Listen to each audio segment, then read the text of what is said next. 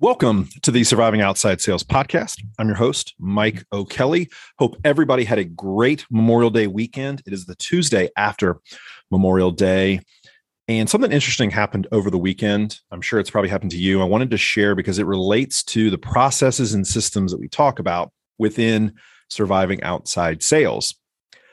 Went to Lowe's over the weekend because I needed more propane. I know this has happened to a lot of people you buy a propane tank and then you take it back to the place you bought it to get a refill. The first cost is much higher to get the actual propane tank, and then the refill is much more affordable. So, was grilling out yesterday for the family and grilled out Friday night and basically ran out of propane. So, I went to Lowe's yesterday, and the process that they have in place and the system for propane is utterly flawed. And so we talk about systems and processes a lot. In fact, I was just on the Love Selling Hate Sales podcast with Josh Wagner, and it was a word salad. I'll be honest. Um, I did way too much talking about systems and processes and got off on many tangents, but I really do appreciate Josh for having me on. It was a blast. And Josh was on the Surviving Outside Sales podcast, and that episode is going to be released shortly. I digress. Lowe's has an issue with their system and their process for buying and returning, specifically returning propane tanks. So if you've ever been to a Lowe's, you will see that they have the propane tanks outside. It's very smart. They're flammable. They also want you to see them before you walk in. So they're right next to the door and they are enclosed in gates, uh, are gated storage bins or gated shelving, but it's it's gated. Only Lowe's staff have the keys to it. So the process, so the system they have in place is you bring your tank back, you buy a new tank, and then they replace it. So that's the system. Okay.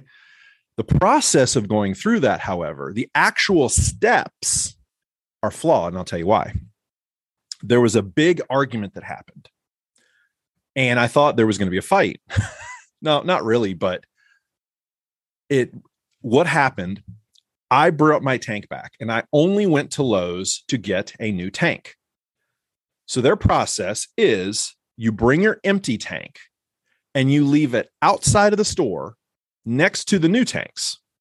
You walk inside, you tell the associate, I bought a tank. They put it in the computer because there's nothing physically for you to purchase. So you go to the checkout and you say, I want to, I want to have a new propane tank. I left the old one outside. Now there isn't an attendant to check in the propane tank. And there's no system in place for you to make sure that that was Mike O'Kelly's empty propane tank. They're just supposed to quote unquote believe you. That's the problem. So as I walked out, I went inside, I paid. I probably was inside the store for two minutes. As I walked out, I noticed that my propane tank, which I had left, was gone. And a brand new propane tank was sitting in the exact same spot. Now, that was my tank. However, there was a lady who grabbed the tank and started to put it in her bin and so I walked over and I said, I think that might be mine. Did you notice any employee putting a tank in? To which she responded, Oh no, this is mine. I my husband and I went in the store 30 minutes ago and we left the tank outside. We were we went shopping. So this is definitely mine. I said, okay. So the employee came over and said, you know, can I help you? And I said, yeah, I, I just returned a propane tank. I walked in the store and two minutes later I come out.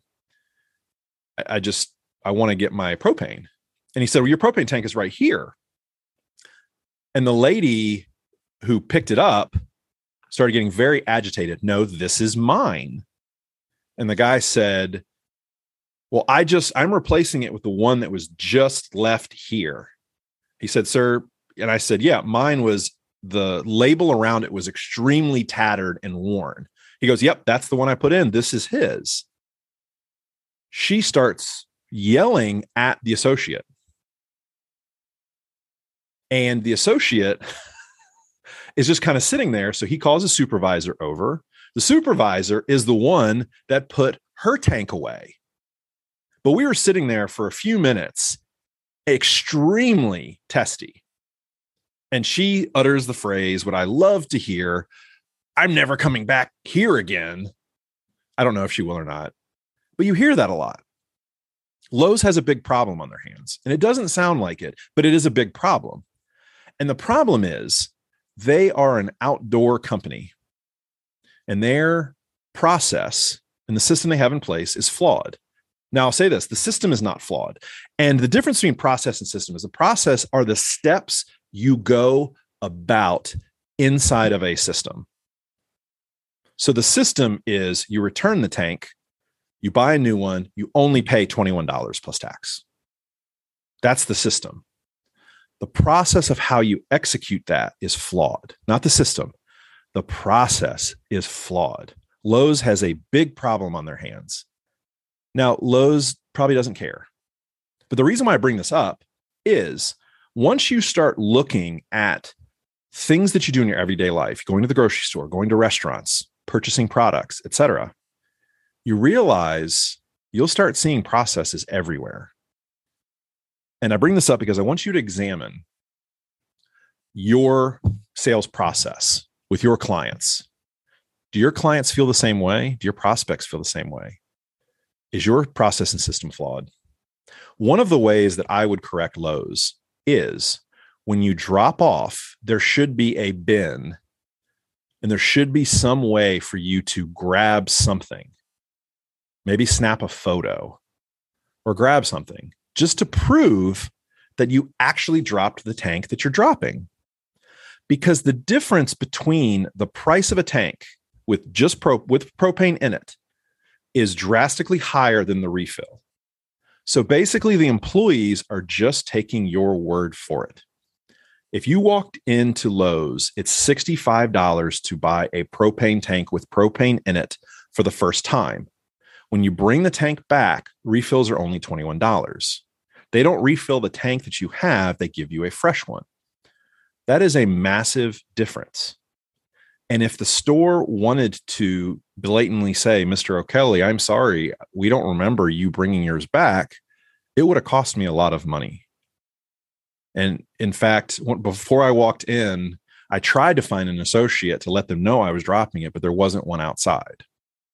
I don't think they should have an employee physically standing outside, nor do they want the empty propane tanks to come in the store. That happened to me one time where I did that and they got upset.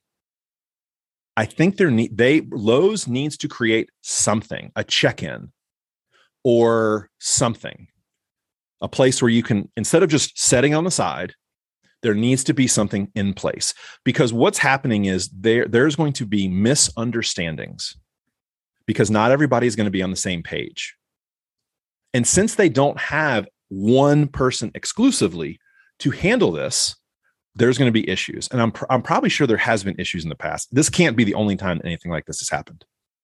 So the takeaway, examine your business and examine your sales process and think about it from the outside looking in. If I was a if I was a client or a prospect or a target, somebody that was going to do business with myself, would I appreciate the process of the sales uh, well, the process in the sales process with them? Do I appreciate the approach or is it flawed? If it's flawed, guess what's going to happen? You're going to lose business and you're not going to be as successful as you could possibly be. So, if you have a chance to go listen to the Love Selling Hate Sales podcast with Josh Wagner, it's available on all platforms. Like I said, um, Josh is great. I am a work in progress as it comes to a podcast guest because I could talk for hours on this uh, this topic of sales, and I have to kind of shorten it down to about 30 minutes.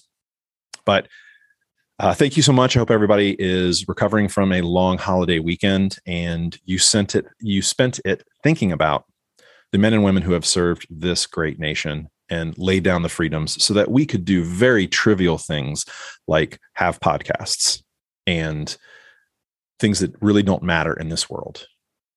That is the luxury that we have been afforded.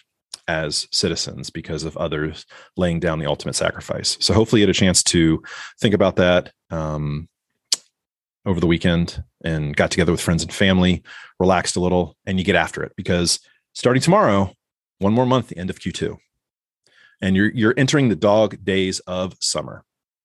So thank you so much. Please like, share, download, comment, reach out to the show. We really do appreciate it. If you want to reach out to the show, Mike at survivingoutsidesales.com. Just click on the uh, links in the show notes to connect with the show. If you have any ideas, we'd love to hear them. Hope you all have a great rest of your Tuesday, uh, getting back into the flow, and uh, we'll see you next time. Thanks.